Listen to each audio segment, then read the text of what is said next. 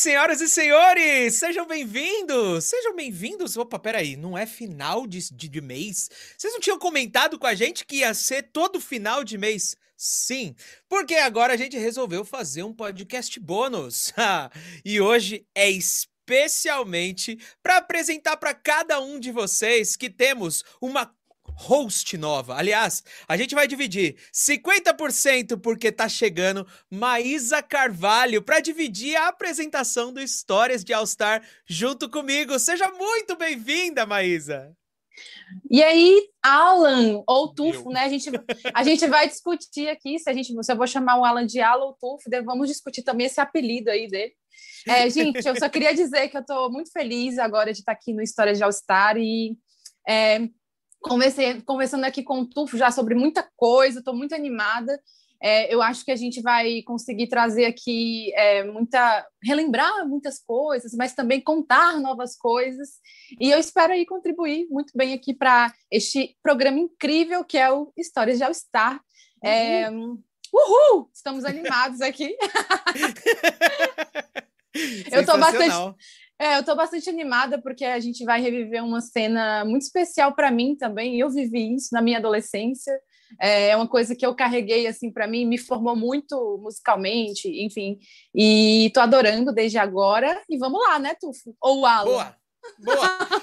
A gente vai discutir isso, mas antes vamos entender o que está acontecendo aqui. Na verdade, é, eu e a Maísa, a gente se conheceu há mais ou menos duas semanas atrás, por intermédio do nosso produtor. E aí, ah, a gente decidiu falar assim: não, peraí, peraí. Não vamos ficar conversando em off, não. Vamos trazer essa conversa pro online, pro ao vivo. Por quê? Porque a ideia aqui é a gente meio que, entre aspas, se apresentar. A gente vai contar um pouquinho sobre as nossas histórias, sobre como que a gente se envolveu na cena do rock and roll dos anos 2000. E bem, é isso. Vamos começar falando o seguinte, eu queria eu queria perguntar pra você, Maísa, quantos anos você tinha quando você fez parte dessa cena? Cara, eu tinha 14 anos, 13 anos, 14 anos, foi quando eu comecei a frequentar os shows, assim, né? E aí, gente, não me matem, até alguns shows eu entrava assim, meio que na, né, fingindo que eu era um pouquinho mais velha. Quem nunca? Quem nunca, né? É, assim, é, era uma, uma coisa que eu, eu tinha amigos mais velhos que eu, né? E eles já estavam vivendo isso, muitos amigos meus tinham banda, e a gente começava a, a, a querer sair de casa, né? A querer, enfim, ouvir as bandas que a gente gostava. Eu comprava muito CD já e tal, ia lá para a galeria do rock, comprava CD, descobria bandas novas. Aí tinha também o advento da internet, né? A gente lá no Fotolog, no Orkut, e vendo muita coisa acontecer, e aí a gente começou a encontrar, né? Conhecer pessoas também através das redes sociais é, que, que tinham os gostos parecidos da gente e tal. E aí, com uns 13, 14 anos, já comecei nos meus primeiros shows. Quando eu tinha 13 anos, eu fui no meu primeiro show no Hangar 110. Que demais. que demais. e aí, e aí isso perdurou, assim, até pelo menos os meus, assim, de ficar frequentando bastante até os meus 18 anos, 17 anos, e foi mais ou menos assim. Então, realmente, eu peguei, foi a, a minha adolescência toda isso, sabe? Então, foi realmente muito, muito, muito especial. E você, Tufo, quanto, quantos anos você tinha? Então, para mim é meio é, é, é, meio embaçado assim fazer essa, essa timeline, essa linha do tempo. Por quê? A gente teve banda antes de, de estourar a cena do hardcore, do, do, do emo e tal. E isso eu lembro de, de, ter mais ou menos uns 12, 13 anos. E aí, de repente, teve uma mudança ali por volta. Acho que foi 15 a 16 anos. Acho que é isso. Posso estar enganado? Posso. Mas eu acho que foi isso. E aí foi o um momento que a gente montou uma banda e falou assim: quer saber? Vamos fazer um som próprio. Foi mais ou menos quando o CPM 22 estava estourando com Regina Let's Go. E uhum. a gente começou a fazer um som. E eu acho que foi isso. Eu acho que foi isso. Mais ou menos uns 15 anos. E muito provavelmente eu fui até os 22 tocando com essa banda. Ah, então é... quer dizer que você tinha banda também. Exato. Exato. Ah, isso eu aí eu não sabia, tá vendo?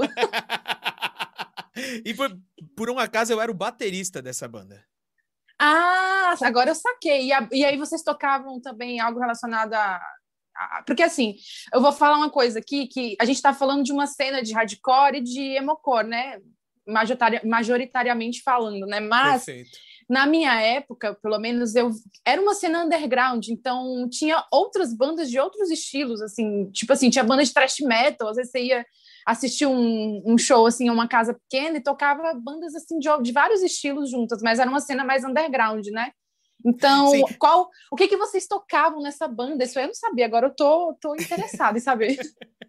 Não, e você tá falando de thrash metal e tal, eu nunca mais vou esquecer uma vez, a gente tocava no Vulcana, direto a gente tava lá. E aí, eu acho que a gente tocou uma semana, na semana seguinte os caras chegaram e falaram assim, mano, vamos assistir uma banda de thrash metal? Eu acho que era isso mesmo, thrash metal. E eu, grind, grind metal ó. Falando no meu ouvido. E eu nunca mais vou esquecer uma, uma das coisas que mais me marcaram foi o Batera, que ele tocava é, conduzindo e a caixa fazia a mesma linha é, rítmica, fazia um.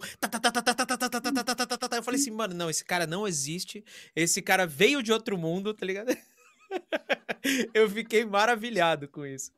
Mas enfim, nós tocávamos hardcore. No começo, a proposta era tocar punk rock, porque meio uhum. que a banda tava tava se formando, alguns integrantes estavam vindo, tipo, eu era, por exemplo, cantor e resolvi tocar bateria, então a gente não tinha muita experiência como músico, né?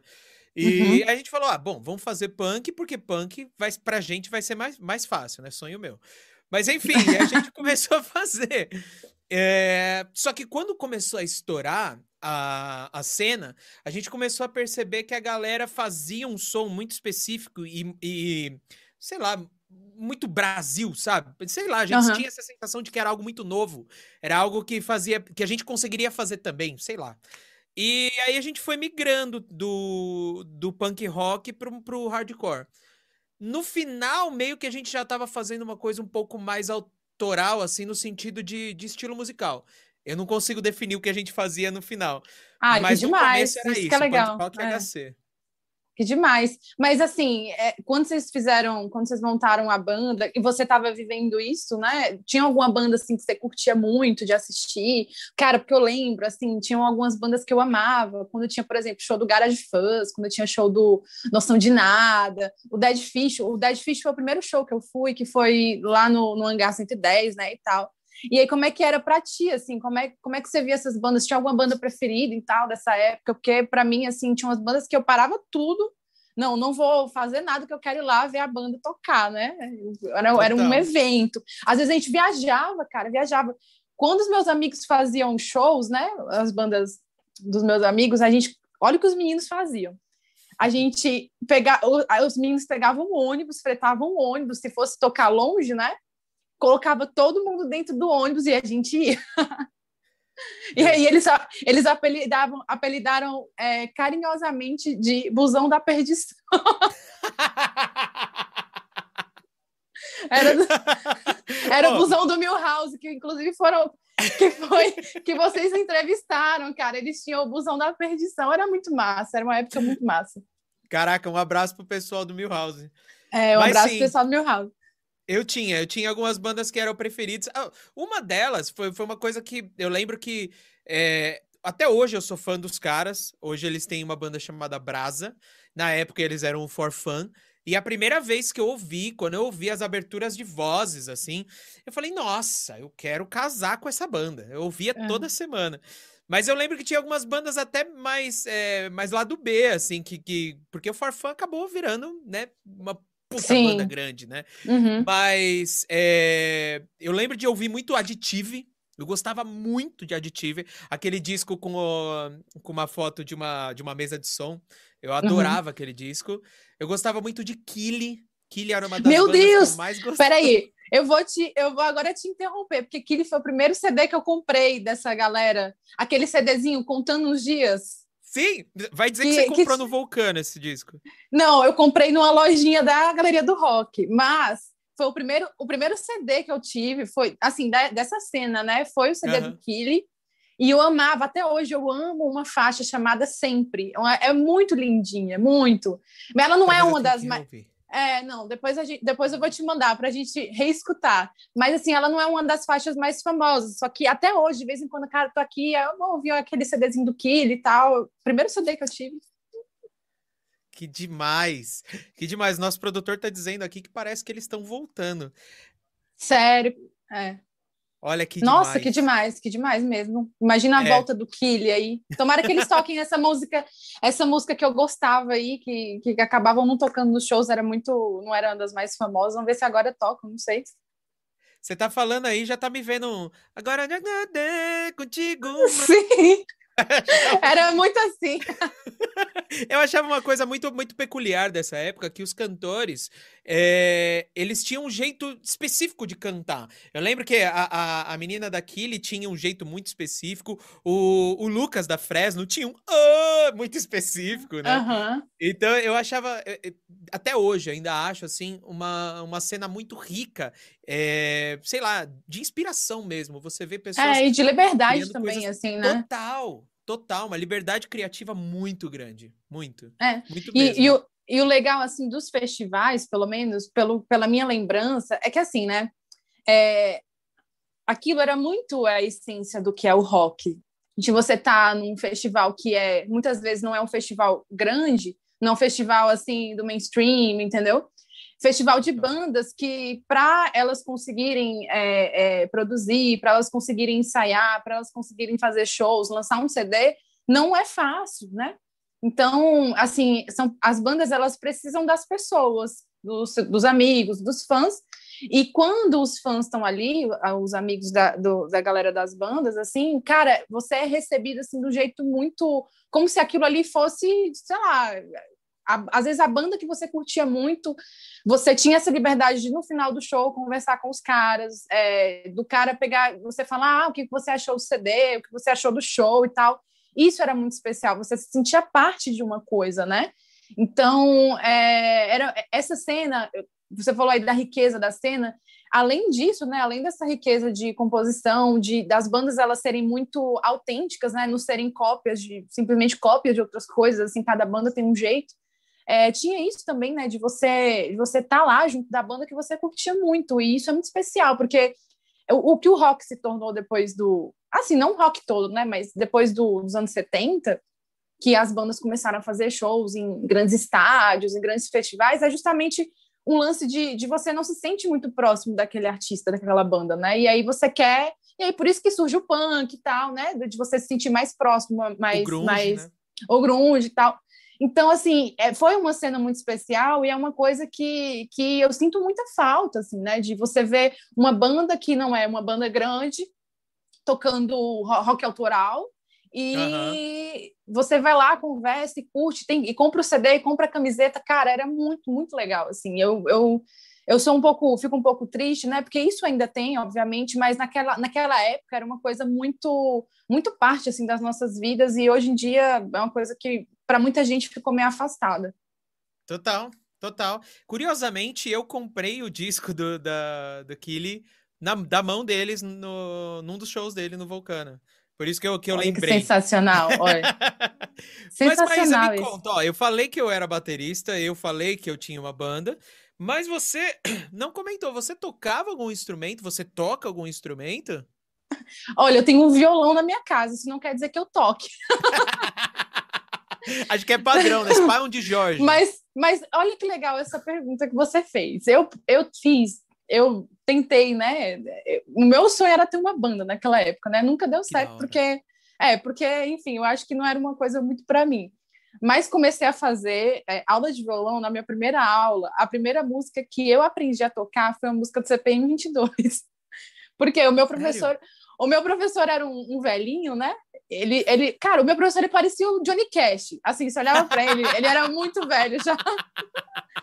Aí eu, aí eu chegava lá, eu era adolescente, né? Eu chegava lá e ele me ensinava a tocar umas coisas assim muito antigas, que eu gostava, obviamente, né? Mas quando você é adolescente, né? Você tem um pouco de birra com certas coisas. Então ele queria que eu tocasse é, tipo pinxinguinha, sabe? As coisas assim que eu Nossa. amo, mas assim, pro adolescente não, ele quer pegar e meter um Nirvana ali no, no violão, né?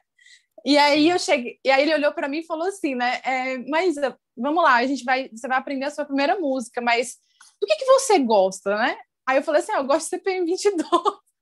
aí ele falou assim, pois eu vou, eu vou procurar uma música deles e eu vou, a gente vai, vai, vai aprender. Aí ele veio com essa música dias atrás, que era uma música muito fácil de tocar, né, no, no violão. E aí eu aprendi a tocar lá e toda vez e era a única era dias atrás que eu sabia, era era Nirvana com As You Were e o Pearl Jam, Last Kiss. A única coisa que eu sabia tocar. Nossa, então toda vez eu só tocava, eu só tocava isso, né? E aí eu fiquei tocar toda vez que alguém estava em casa, né? Toca aí, dias atrás, só isso que eu fazia. Você tá então, com o assim, violão aí perto? Você vai, vai dar uma palhinha pra gente? Não, não, tô, Não, eu vou, eu vou poupar as pessoas. O músico aqui é o Alan, gente, não sou eu. mas é isso, assim, hoje eu tenho, eu tenho violão, de vez em quando eu pego nele, tento tocar umas coisinhas, mas é só arranhando mesmo. Então, não sou. Um dia, quem sabe, terei uma banda, uma banda de garotas aqui, como a, como a minha camiseta, eu acho muito massa, né? Vamos ver, vamos, é, vamos ver mais para frente.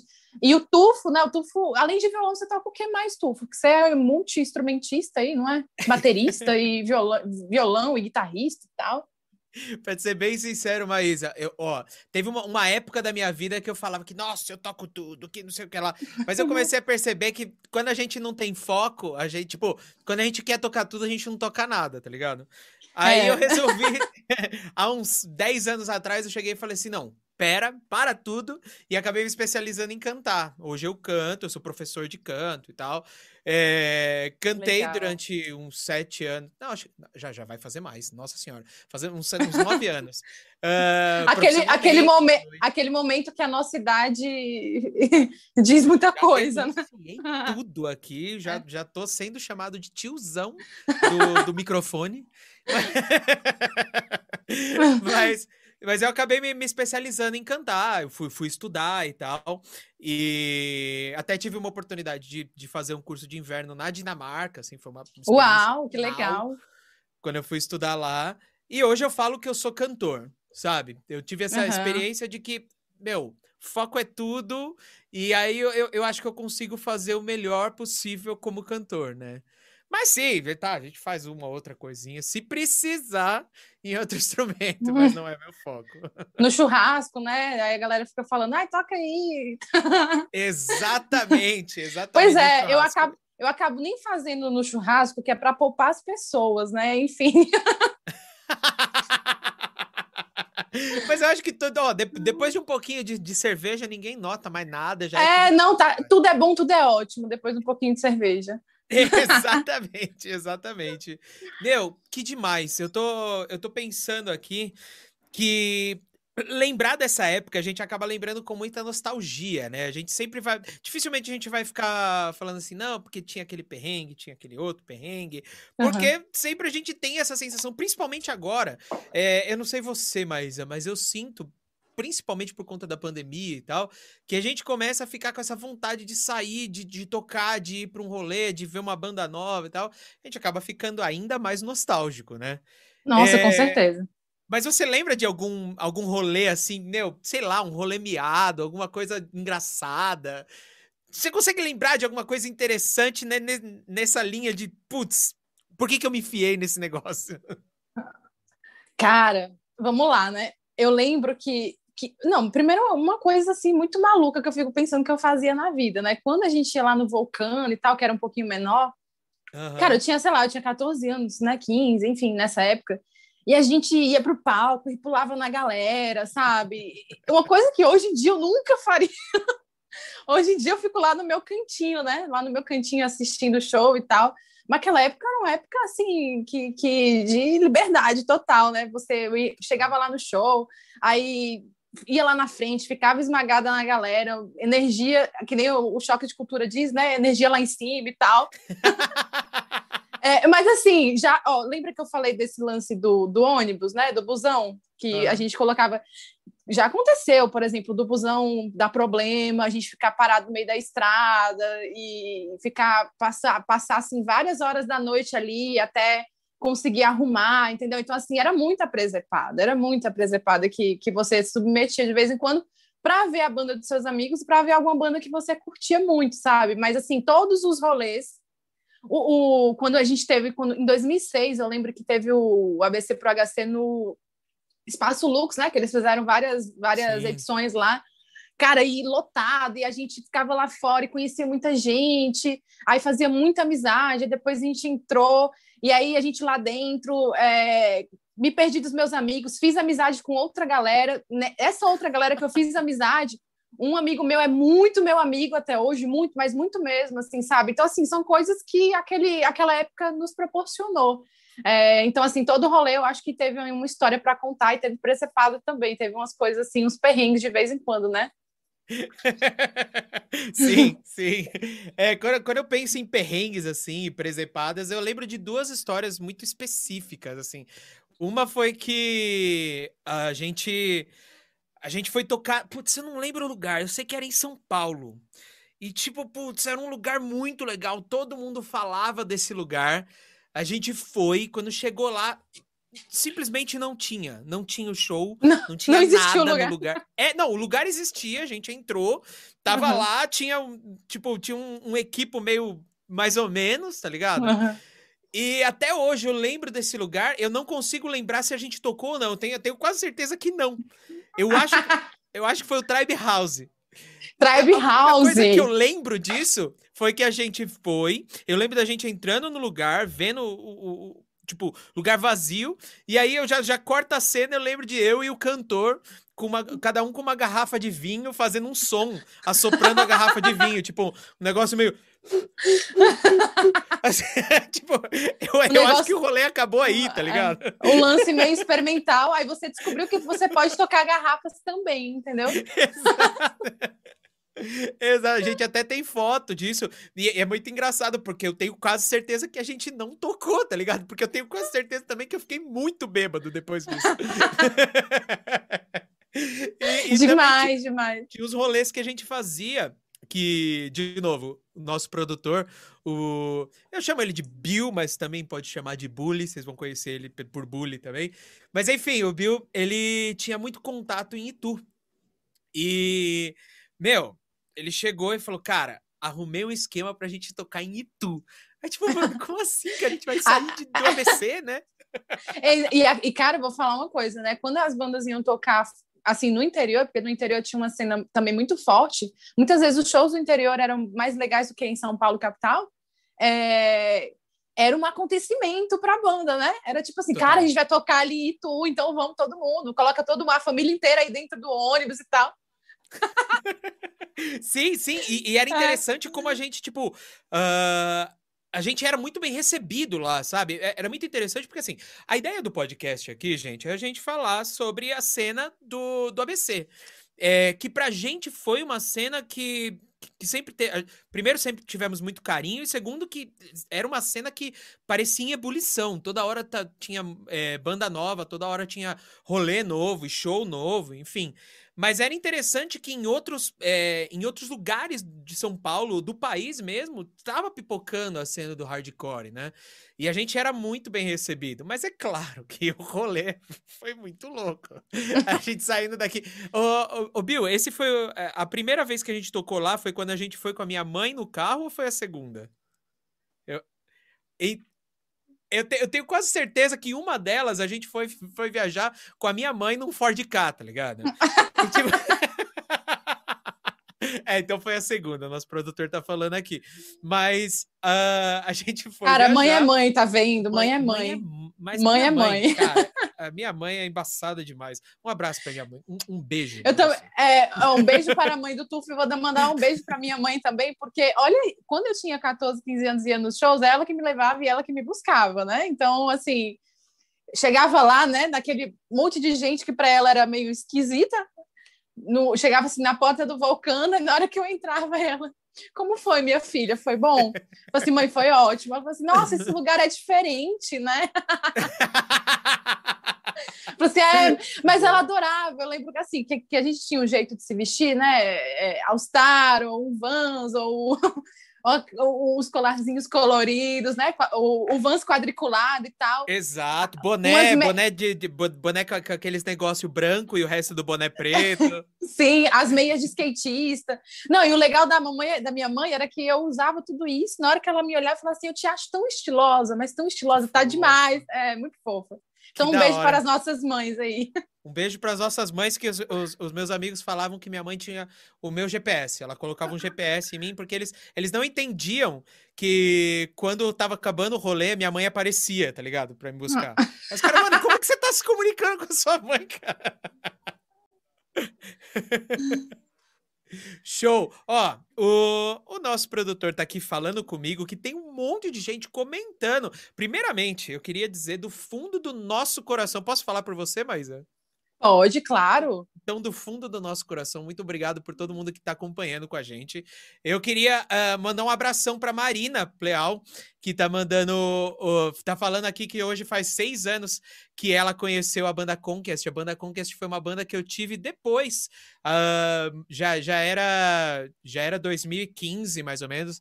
E também um abraço pro pessoal da, da, da Conquest. Foi nessa, foi nessa época que eu voltei a cantar então, muito legal. Temos mais comentários aí?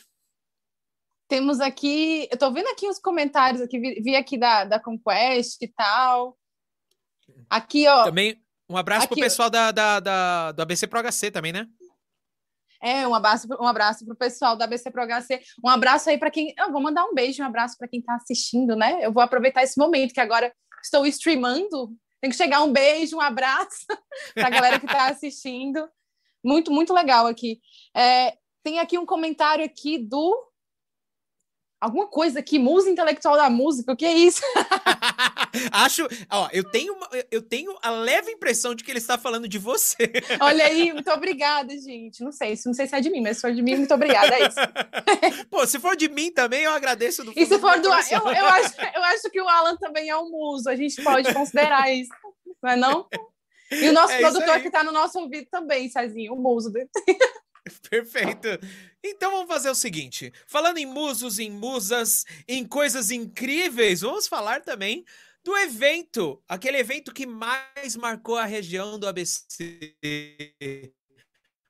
Você conhece o ABC Pro HC? Se você não conhece, se você conhece, vamos relembrar um pouquinho. Eu queria que vocês ficassem conosco e assistissem um pequeno vídeo da Fabi contando um pouquinho dessa época. A gente já volta. Eu sou Fabiana Couto, tenho 47 anos, sou produtora do ABC Pro HC.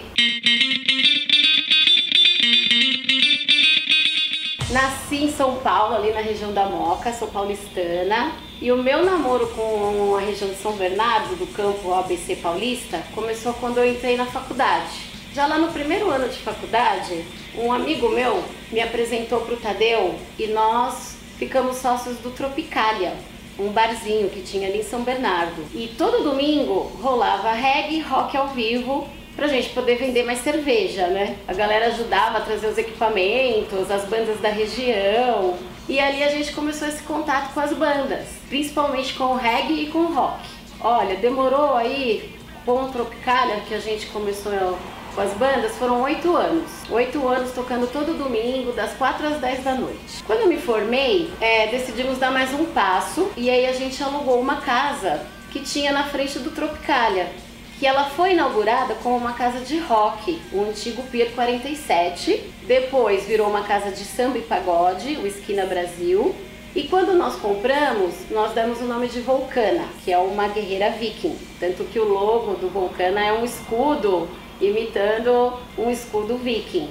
E lá a gente se embrenhou pelo samba. Foram dois anos de desespero. A gente pensou em fechar o lugar, a gente não sabia mais o que fazer, era muita briga, muita loucura. Como a gente já mexia com reggae e com rock lá do outro lado da rua, porque nós ficamos com os dois pontos. Falou, vamos fazer um rock, Tadeu, já que é rock, vamos embora. Beleza, vamos embora. Foi no ano de 97. O Tropicalia tem desde 91. E o Vulcana a gente comprou em 97. Compramos não, né? A gente fundou o Vulcana, né? E dois anos de samba, o samba não rolou. De repente, quando a gente estava quase desistindo do ponto, bateu um moleque lá, filho do dono da farmácia, falou, galera, vocês não abrem de domingo, né? A gente pode comemorar o aniversário da gente aqui? Molecada tinha 15 anos. A gente desesperado para pagar o aluguel, falou, bora. Só sei que aquele domingo veio a molecada, veio os pais, veio o tio, veio todo mundo, vendemos cerveja, vendemos porção, acabou tudo no estoque. Pagando dois aluguéis que estava atrasado, falou, bora. Chamei o moleque de lado falei, moleque, tem mais banda lá no seu colégio? Falou, Fá, que não falta é banda. Mas pensa, banda de garagem, né? A molecada queria fazer barulho. Então vamos fazer todo domingo aqui uma festinha. Você traz umas bandas convidadas, vocês fazem a abertura, vão tocando o som e a gente vai fazendo esse movimento. Falei, bora, Fabi. E começamos com bandas de garagem. Bom, passado um tempo, a gente viu que o negócio era bom, molecadinha super na atividade, ajudando a gente a fazer rolar, divulgava nas escolas. Olha, foi uma energia super boa. Resolvemos começar com os festivais. Na época, a gente fazia muito festival de metal antes de conhecer essas bandas. Então a gente já tinha a mão de fazer os festivais. A gente fazia festival com premiação em dinheiro para ajudar as bandas, no caso. E começamos a fazer festival de bandas de garagem. Eu sei que foi um sucesso. Cada domingo que passava aumentava mais. Era mais banda batendo lá na porta para querer tocar. Começou a vir banda de São Paulo, começou a vir bandas de outros estados. Até que o Vulcana ficou pequeno, porque lá tinha capacidade para umas 700 pessoas. Aí resolvemos dar mais o um passo.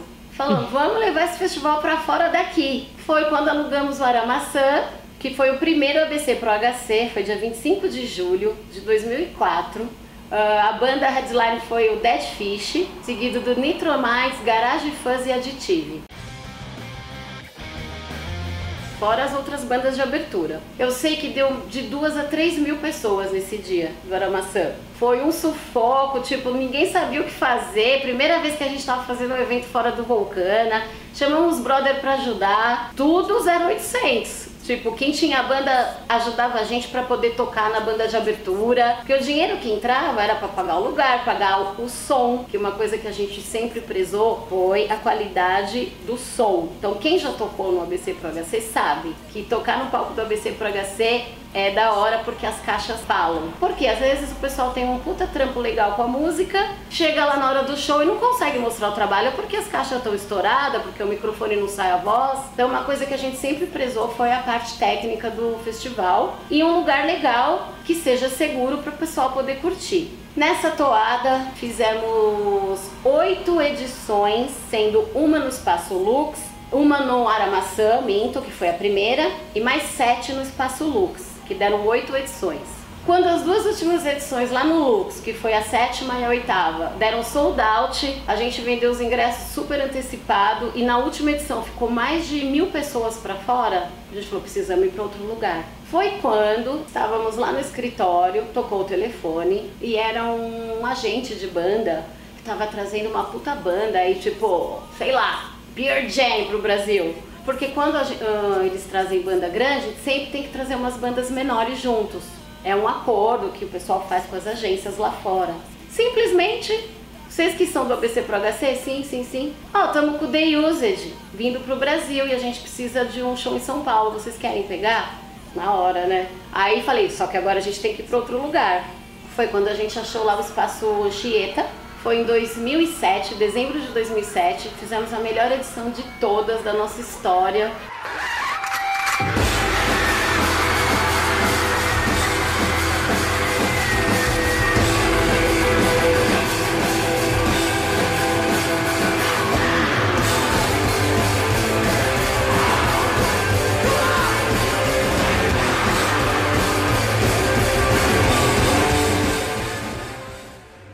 Com essa edição nós ganhamos o prêmio de melhor festival de rock independente do Brasil pelo Prêmio Dinamite de Música Independente. Primeiro lugar, festival mais importante de Brasil inteiro. E esse prêmio aqui não é só meu não, tá?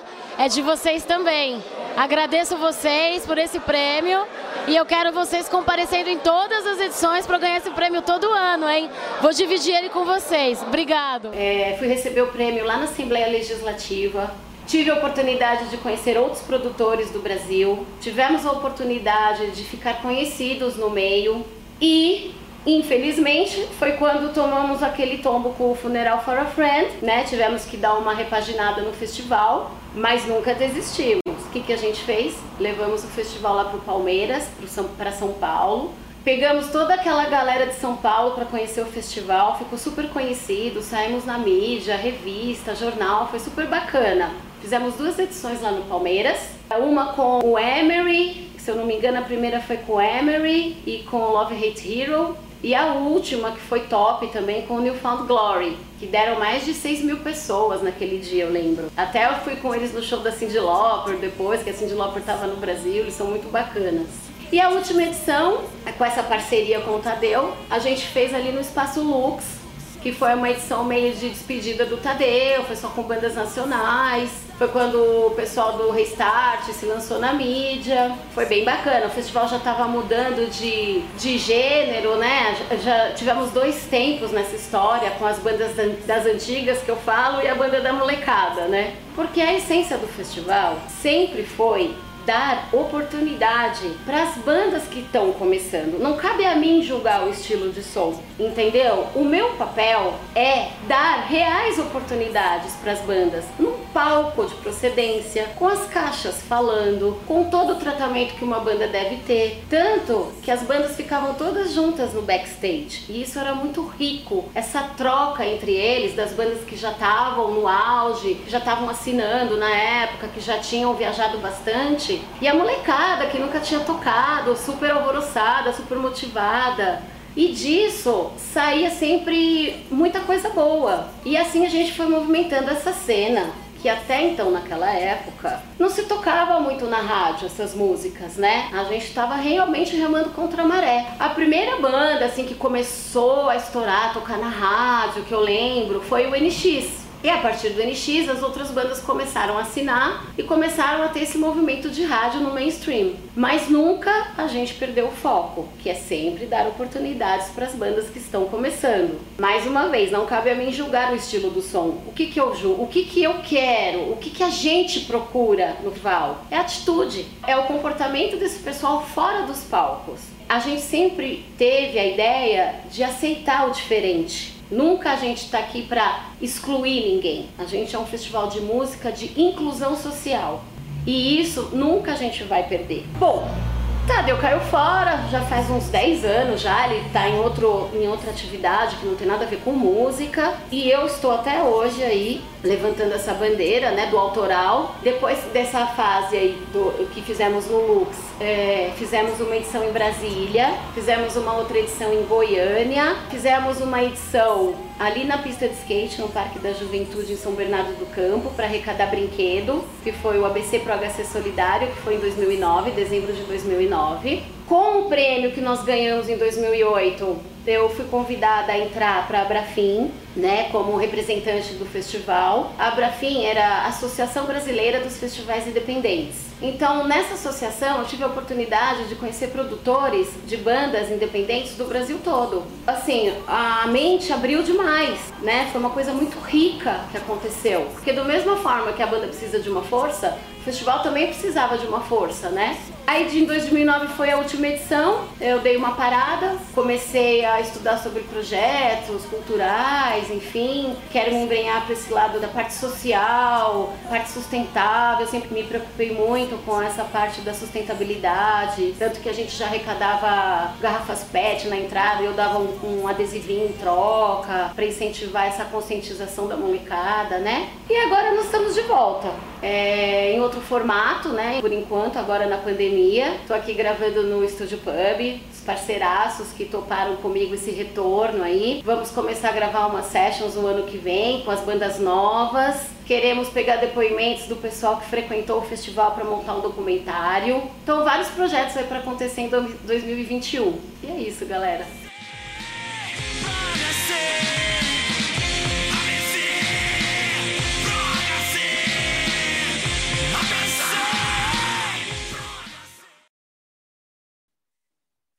E aí, você viu só? ABC Pro HC. Não, tem como a gente não se emocionar de ver esse vídeo. Eu acho que eu já vi esse vídeo no mínimo umas 10 vezes. E toda vez que eu vejo, eu me emociono, eu me arrepio. Fabi, um abração para você. E vamos junto, vamos junto tentar, é, sei lá, reanimar esse, esse, esse festival, colocar essas bandas para tocar assim que possível. Ô Maísa, você lembra. Você comentou, né, que já, já foi na BC Pro HC. Você lembra como era? Você lembra de alguma história interessante? Cara, é, já fui, acho que foi. Como você falou, né? Acho que antes. É, nessa época, às vezes, a gente tem uns lapsos de memória, assim, a gente não consegue se lembrar muito bem das coisas, né? Mas eu fui em, dois, em duas edições. É, inclusive, uma das edições eu acho que foi com os meninos do, do Milhouse, eu, eu acho que eles tocaram também e tal, em uma das edições. É, mas essa história que eu contei que eu me perdi dos meus amigos, e naquela época não tinha esse negócio de WhatsApp, né? De você falar, onde, é que, onde é que tu tá e tal, não sei o quê, não tem isso, né? não, não tinha. É, não, não tinha. Se perdeu, agora segura na mão de Deus para achar de novo. E o festival lotado, porque foi lá no Espaço Lux. E aí eu fiz amizade com essa outra galera lá. Nesse dia a minha mãe não ia me buscar, eu ia embora com a mãe, eu ia embora com a mãe de uma amiga minha que estava lá, ela ia buscar a gente, e aí acabei fazendo amizade com essa outra galera. Não achei os meus amigos, mas essa galera, fiquei lá com essa galera, e esse meu amigo lá, que eu fiz uma amizade muito forte com ele até hoje, foi a mãe dele que foi buscar ele, que me levou na minha casa, entendeu? Olha só, é, que demais.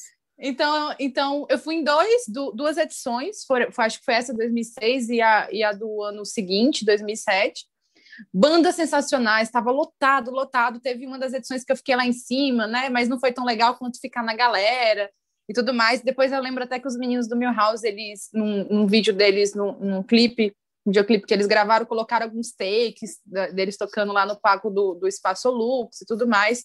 Sensacional, assim, quando, e eu queria dizer, né, que quando eu fiquei sabendo, quando eu entrei aqui no, no História de All Star, eu fiquei sabendo que, que existe essa proposta, né, de, de reanimar, né, o, essa cena para o evento voltar, né, e tal, para a gente ter, um, ter, ter isso. Eu fiquei muito feliz, assim, porque é uma coisa, assim, que é muito, muito parte da nossa, da, da minha vida e tal.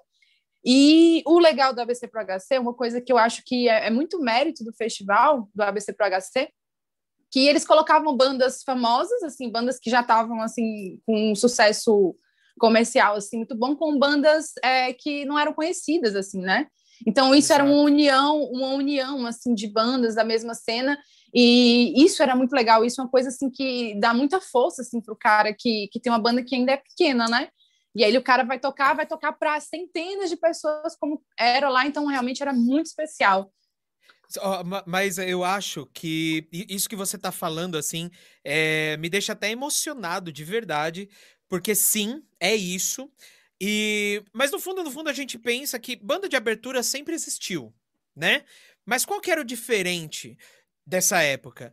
Era a mentalidade do público. tá ligado? E aí, quando, eu penso nisso, inevitavelmente eu fico emocionado. Porque quando a galera tava no ABC Pro HC, usando o ABC Pro HC como exemplo, né? É, a galera não tava lá só pra ver, por exemplo, The Usage. Ou só pra ver o Dead Fish, tá ligado? Uh, a galera curtia aquelas bandas que vinham antes. A galera tinha uma mentalidade de, pô, eu vou ouvir uma banda nova. Ou, sei lá, eu vou ouvir a banda do meu amigo. Uhum. Entendeu? É muito comum a gente ver banda abrindo show é, de banda grande, onde o público, cara, putz, na, a banda que tá tocando de abertura é um som ambiente, tá ligado? Não é, é uma parada que eu tô lá esperando, sei lá, pra ouvir algo novo. Então, isso me marca demais dessa época. Uma das coisas que mais me marcam, eu queria até pedir perdão, assim, se eventualmente existiam é, pessoas que fazem parte de uma cena que é um pouco mais é, restrita, que a gente não tem acesso e que tem essa mesma mentalidade, e eu faço até questão de conhecê-la, tá ligado? Mas que eu tenho acesso, eu não vejo mais acontecendo esse tipo de coisa, tá ligado? E isso me deixa, primeiro, muito nostálgico e, segundo, muito emocionado. Pois é, é, isso é muito especial, porque, é, assim, esse lance de, por exemplo, de show grande, de um cara muito famoso, de uma banda muito famosa, é legal você ir, né? Legal você vai lá no show do, sei lá, do Foo Fighters, enfim. Mas o rock, na, na sua essência, é isso. É, é você tá num lugar pequeno com uma banda que, que ela é acessível de alguma maneira e ali como, como, eu acho que, que você até concorda comigo nisso, Tufo, é, não era só música, né? Não, Ali eram pessoas que eram pessoas que dividiam visões de mundo parecidas, eram é, pessoas que tinham um, um estilo parecido, um, um, jeito de se vestir, um jeito, tipo assim, alguma ideia parecida. Então, para mu muitas pessoas, aquilo ir para um festival desses, além de você ter acesso a novas bandas, acesso a nova música, é, era também uma maneira de você se sentir parte de algo, né? De você, é, você poder ser você mesmo. Por exemplo, as pessoas elas têm muito preconceito até hoje com o emocore, né? Ah, porque Nossa, fulano é demais. emo. É, e assim, preconceitos que são enraizados no, na nossa sociedade, que é altamente machista e preconceituosa com, com muitas coisas. E aquilo era assim, era um machismo que poderia. Que, que, e aquilo dava vazão, né? Ah, porque o menino ele é mais sentimental, ele canta músicas mais sentimentais. É, e aí você percebe que, por exemplo, aquela cena era uma cena onde os adolescentes poderiam ser eles mesmos. É, até questão de sexualidade, pô. Assim, se você é homossexual, lá você poderia eventualmente ter suas paqueras, entendeu?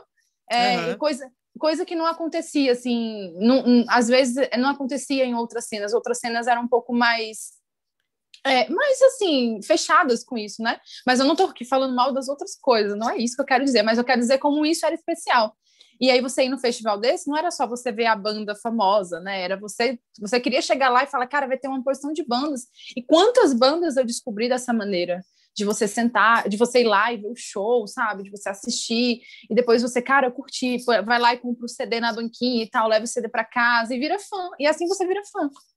E ainda tinha esse. Ainda ficando um pouco nessa, nessa conversa do, do preconceito, às vezes não, nem usando a palavra preconceito, mas usando a palavra tipo, sei lá, a, eles tinham uma uma visão de que eles não as outras pessoas não faziam parte, então era ruim. Não faziam parte daquele mundo, então era ruim, sabe? Ou pelo menos, não, não fazia o rock clássico, não, não, não tava junto com aquelas coisas que vinham desde a da, da década de 70, 80 e 90, então era ruim, sabe? Uhum. É... Mas eu sinto também que também a galera que não gostava jogava tudo no mesmo saco. E não era. A é. gente que tava dentro do, do cenário não era. Não é, era, era tudo era emo. bandas é, muito bandas muito Por diferentes exemplo. assim. É, é, em tudo era. É, o eu lembro muito de ter muita banda de ska, né? Exatamente. E uma das coisas que, que eles menos falavam era de coisas tristes, sabe? É, exatamente, é. Eram bandas com, com uma, com uma é, vibração muito para cima, muito feliz e tal. Então, é, tudo que era rock novo, a galera chamava de emo. Né? Tanto é que, pô, chamavam o CPM de emo, tá ligado? É, chamavam, chamavam Panic at the Disco de emo. De é uma emo, coisa que é. até hoje eu não, eu não entendo, sabe? Pô, pois eu... é, pegavam aquelas pessoas que se vestiam num jeito e falavam, ah, porque você é emo, entendeu? E aí, por a pessoa ser emo, ela estava desqualificada, né? É, Exato. Por ela andar naquela, naquela... E você falou, a cena era muito rica. Assim, tinha, tinha bandas com outros gêneros, É, por exemplo, o próprio For Fun, que depois estourou, é uma tem banda nada que a ver com emo. inspiração, tem algumas coisas que são inspiradas em reggae e tal, uma coisa super pra cima, enfim, né? E aí a galera ah, tinha esse negócio de, de jogar tudo na mesma salada e falar que o emo, e falar que emo era ruim, e falar É. que. E, e, e outra, né? Tem bandas de emo muito boas também, que eu gosto muito, sabe? É, exato, É. exato. Eu, eu vou até te cortar dizendo que Pode- isso é o outro lado da moeda, né? Tipo assim, É. acabava descredenciando as bandas que de fato eram emo, né? E se você olhasse para o que era o movimento emo, era algo muito expressivo, expressivo, muito específico, que eu também amava até hoje, de verdade, falando do fundo do meu coração. Eu amo com todas as minhas forças Fresno. Fresno, Uhum. pra mim, tipo, é uma das melhores bandas do Brasil, tá ligado? E eles sim são emo.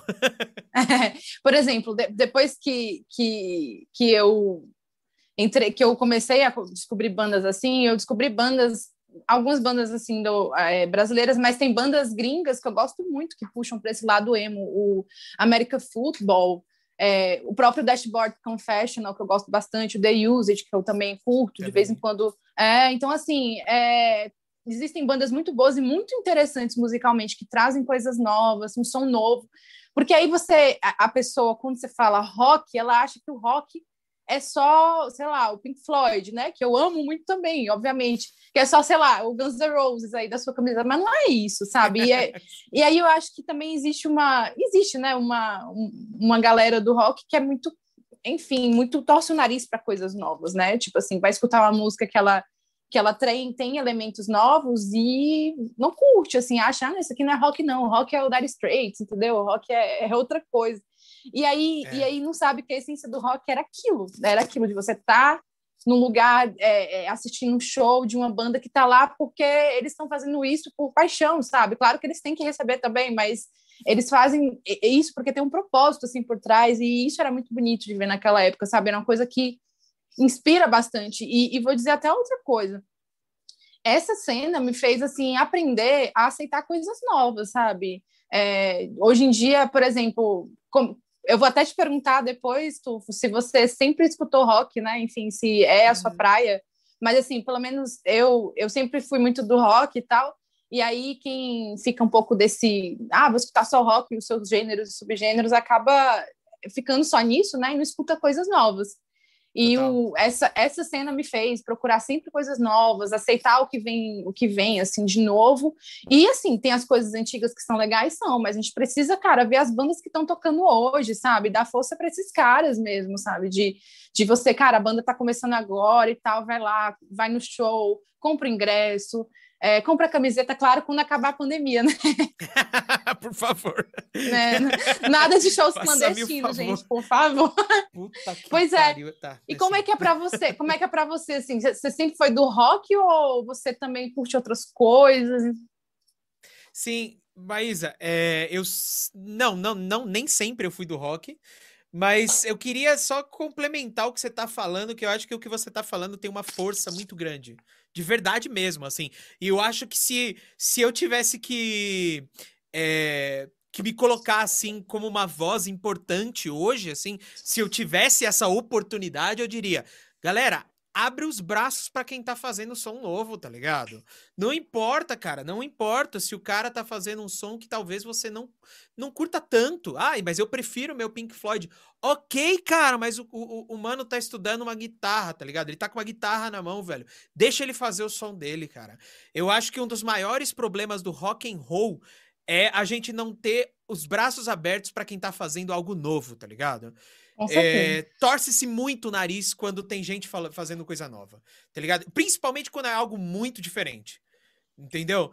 Então, isso na história do rock desde sempre, né? Tá, Pois é, e a, e pra- galera, pra é, e a né? galera diz que, que o rock morreu, né? Tipo assim, ah, não existe mais rock, porque outro, é, porque a, sei lá, o Foo Fighters é a última grande banda de rock, depois disso o rock não existe mais, assim, umas coisas, você vai- aí você vai ver, tem banda fazendo som novo, tem, cara, tem tanta coisa assim que acontece porque a pessoa se fecha pro novo, acha que, que o rock é aquilo ali. Então, isso que você falou é eu vou escrever embaixo e vou registrar no cartório, assim, vou assinar e vou registrar, porque eu tenho essa mesma percepção e essa é uma coisa que me entristece um pouquinho, né? A gente fica meio, cara, não, cara, o, o, rock não é só isso, sabe? Tem coisa acontecendo, coisa nova acontecendo, que é muito interessante, mas você tem que estar tá aberto, assim, para receber, né? Mesmo que você não goste, você não pode ignorar isso, que é uma coisa que, que acontece e que é uma coisa que muda a vida de muita gente, sabe?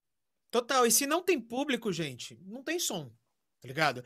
Se você bate de um lado, bate do outro, você começa a afastar a galera que tá fazendo um som novo. Se não tem público, não tem som, tá ligado? É, é simples assim. Então, eu acho que é claro, a gente nunca pode deixar de, ah, não, o cara poderia melhorar aqui ou melhorar a colar. Mas esse lance de, putz, não. É uma, esse som é uma bosta, esse som não é rock, esse, sabe? A gente já ouviu isso muitas vezes, né, Maísa? Demais, e... nossa. E isso vem justamente respondendo a pergunta que você me fez. Eu, eh, assim, é, eu lembro que na minha infância eu ouvi o que tocava na rádio, em especial na Nativa e na cidade, na Rádio Cidade, tá ligado? E, uhum. putz, eu, nossa, curti muito só pra contrariar, eu curti muito. Molequinho, criança, né? Uh, até que eu, no, aos meus 12 anos de idade, o, de novo, falando do nosso produtor, o Bill chegou para mim e falou assim: Cara, ouve esse som. E me mostrou aquele live era do Guns N' Roses, em especial Sweet Child O' Mine. Eu lembro de ter uma explosão de cabeça, assim, no momento que eu falei assim: não, calma, agora eu acho que a minha vida ganhou cores novas. Eu parece que eu, eu sou uma nova pessoa, tá ligado?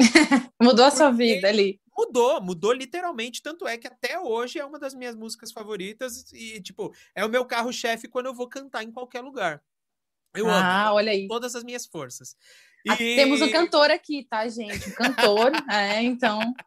Qualquer dia, em qualquer episódio aí, eu vou, vou pedir uma palhinha aí, vai ter que rolar.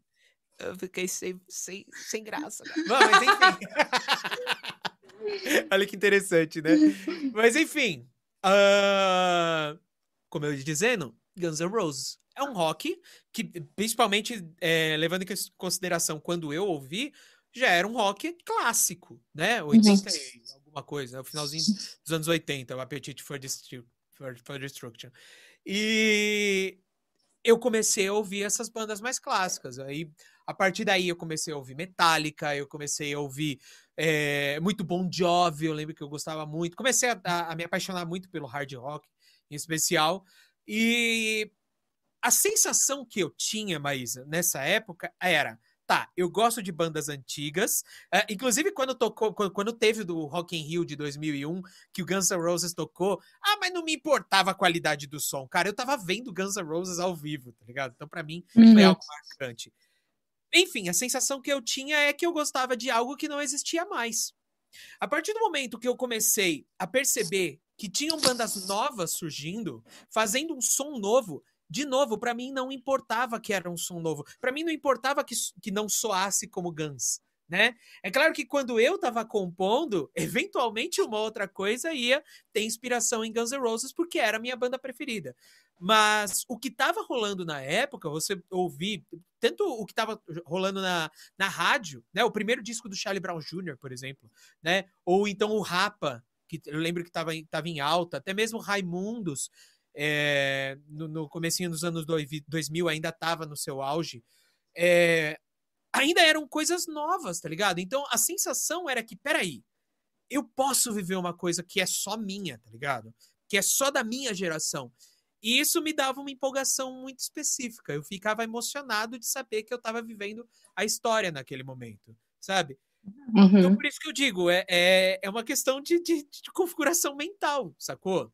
Em nenhum momento eu olhava para aquilo e falava assim: ah, é coisa nova, eles não, eles não têm dois guitarristas, eles não têm solo no meio da música, então eu não gosto.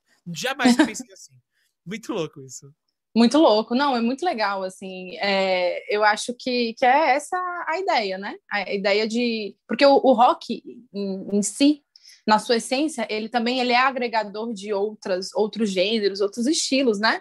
Se não, uhum. gente, é, as pessoas falam assim, o rock acabou, gente, o rock não tem como acabar, porque ele é um dos poucos, acho que o único gênero que consegue agregar quase tudo, para uma banda de ska e uma banda de hard rock. São duas coisas completamente diferentes, mas tem o, o, a base de rock and roll. Então não tem como acabar. Só vai acabar se a gente continuar a torcer o nariz para coisas novas, né? Então assim, é realmente apoiar né, a, a galera que está vindo, que está chegando, e, e, sem preconceito, sabe? Por mais que você não goste, assim, tem muita coisa clássica assim, que eu não curto, mas por mais que eu não goste, eu escuto e eu sei da importância daquilo para uma cena, para alguém, enfim. A gente tem Exato. que ter esta consciência. E foi por isso que eu, que eu quis, que eu fiquei muito feliz assim, de participar, do, de começar a, a ter essas conversas aqui. A gente vai trazer bandas, não é, Tufo? Vai trazer Sim. bandas vai trazer bandas para, para, para, para entrevistas, assim, lembrar histórias, contar coisas novas. E eu acho que é isso, sabe? Eu acho que, que é, é uma coisa assim que marca, marcou muito a gente, né? A gente tem que levar aí para frente.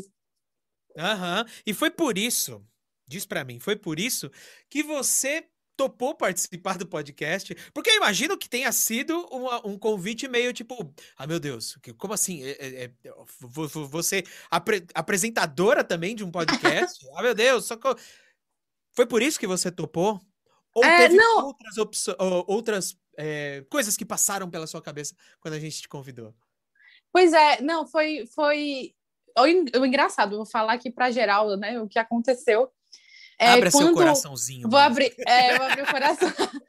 É porque, gente, a gente estamos aqui, o, o Alan e eu, né? Mas temos também uma pessoa aqui nos bastidores que é o César, né? Que é o Bill que o, o, o Alan fala, e eu chamo de Cezinha. é, e aí, o, recentemente, né? Eu comecei a, a, a, a produzir um conteúdo, né? Com, com, com um amigo de um, de um podcast. E aí o Cezinha me falar assim para mim, cara, a gente a gente tá fazendo um e eu tinha pensado em te chamar e tal, não sei o quê. Eu falei assim, cara, vamos fazer, né?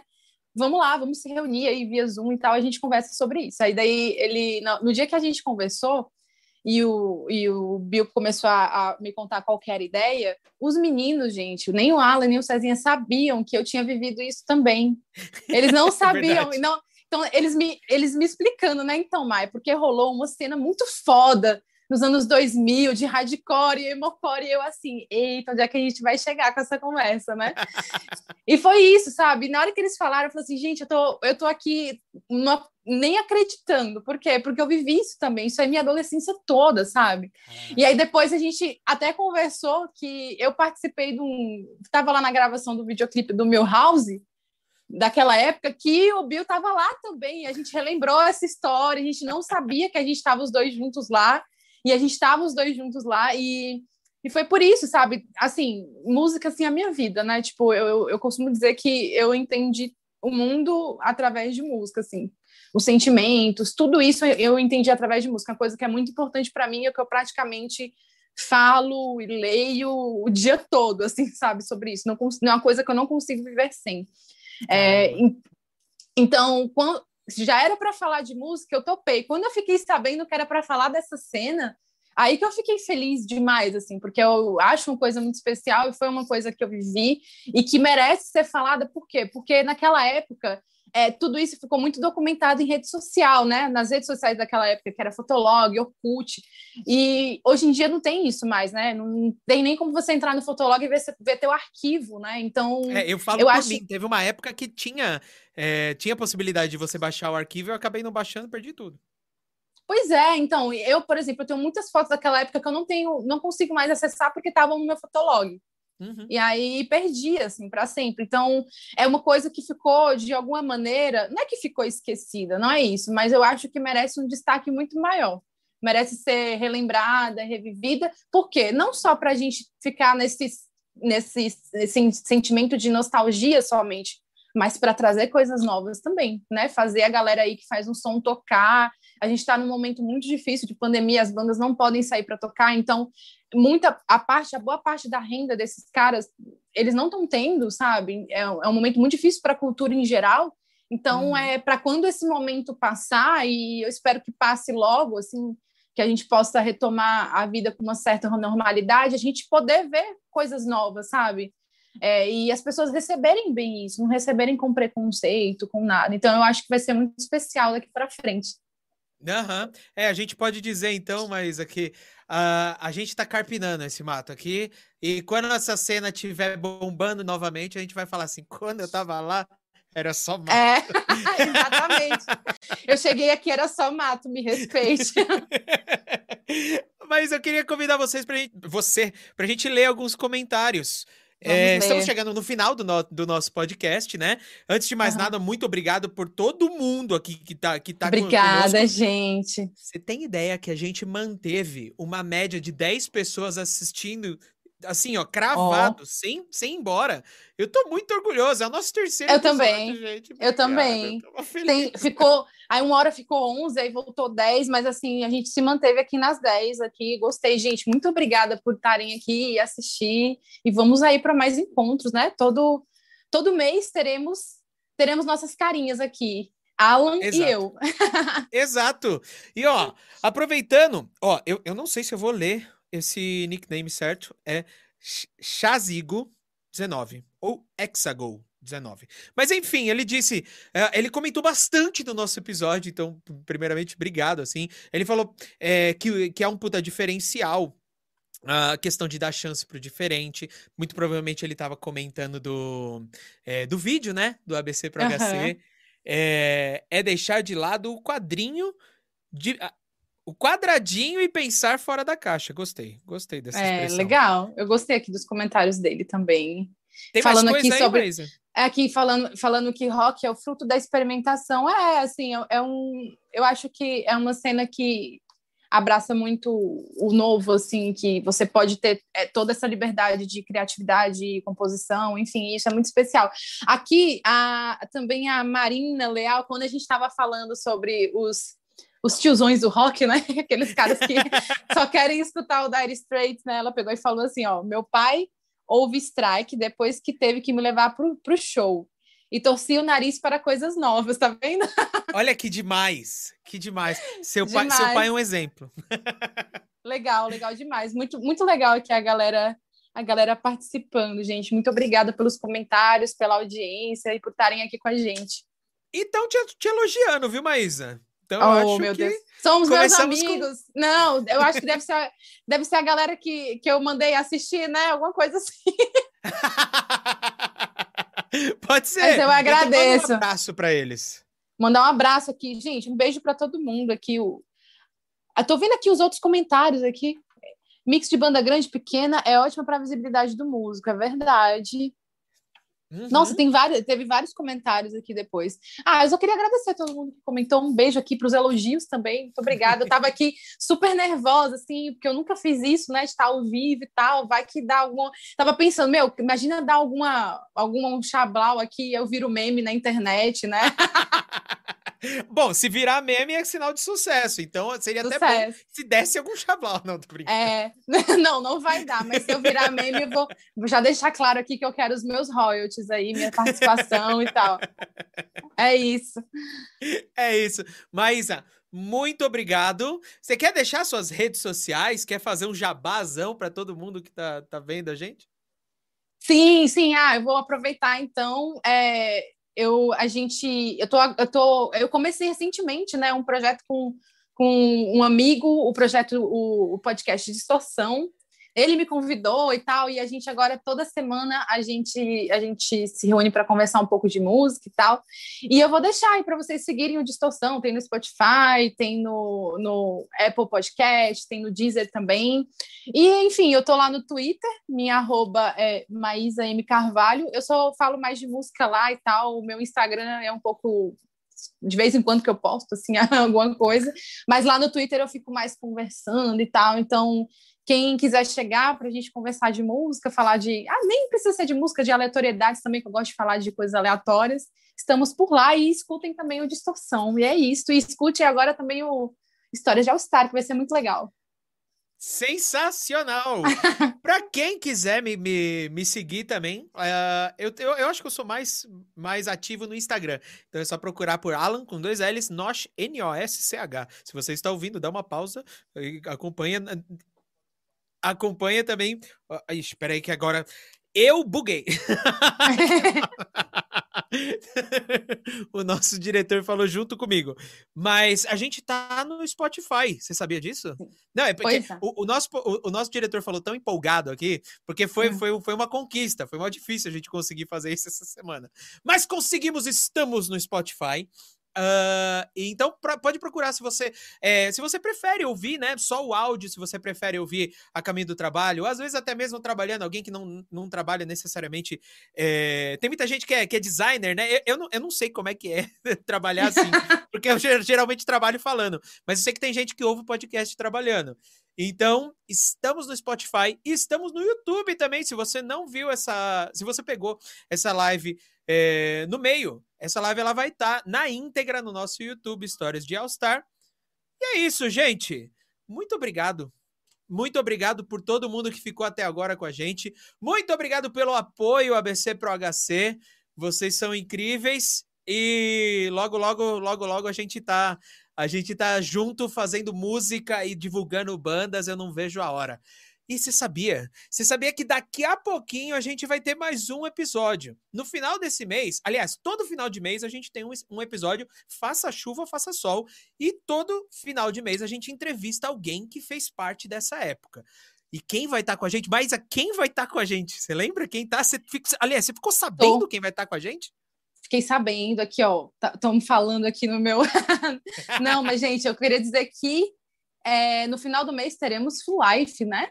Full Life? Sim, é isso Nossa, mesmo que você ator, ouviu. cara, pelo amor de Deus, mano, eu sou muito ator. Alguém traga um Oscar para este homem, gente.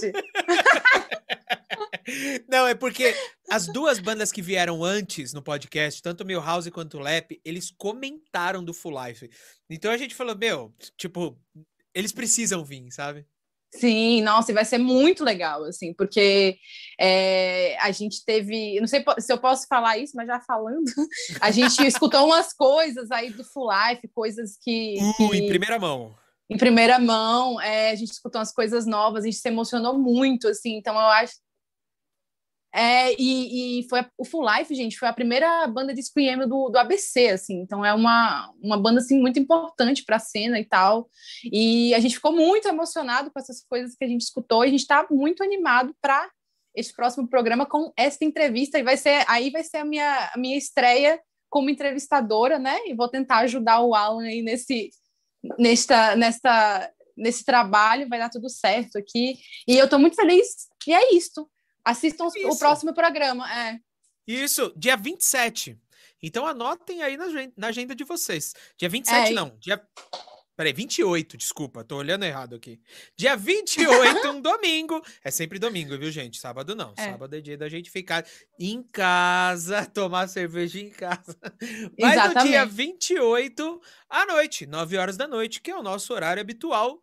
Anote na sua agenda Full Life aqui no Histórias de All Star. Pois é, em vez de assistir Faustão e, e Fantástico e ficar triste com o fim do domingo, assista aqui ah, as entrevistas e, em especial, essa do Full Life aí do final do mês. Achei que você ia falar assistir Fantástico e ficar triste com o fim do mundo, que também faria sentido. É, tem isso, né? Bad total, cara. Ah, vamos Total. assistir. É, vamos, vamos falar de coisas boas aqui. Exatamente. E falando em coisa boa, gente, mais uma vez, muito obrigado pela presença de todos. Essa mensagem que a gente passou hoje foi, uma- das mensagens mais importantes, eu acho que de, de toda a história de três episódios do Histórias de All Star. É, acolham as bandas que tem perto de vocês. Vamos fazer essa cena ter a mesma visibilidade que tinha no começo dos anos 2000. De verdade, parem com preconceito, se é que eu posso usar essa palavra, mas parem com, com torcer o nariz para quem faz som novo. A gente precisa de rock novo. A gente precisa de gente fazendo rock and roll. Então, mais uma vez, muito obrigado por todo mundo que ficou com a gente. E até dia 28, até o finalzinho do mês. Valeu! Tchau, gente. Obrigada. Até dia 28. Obrigada, Alan. Um beijo. Tchau.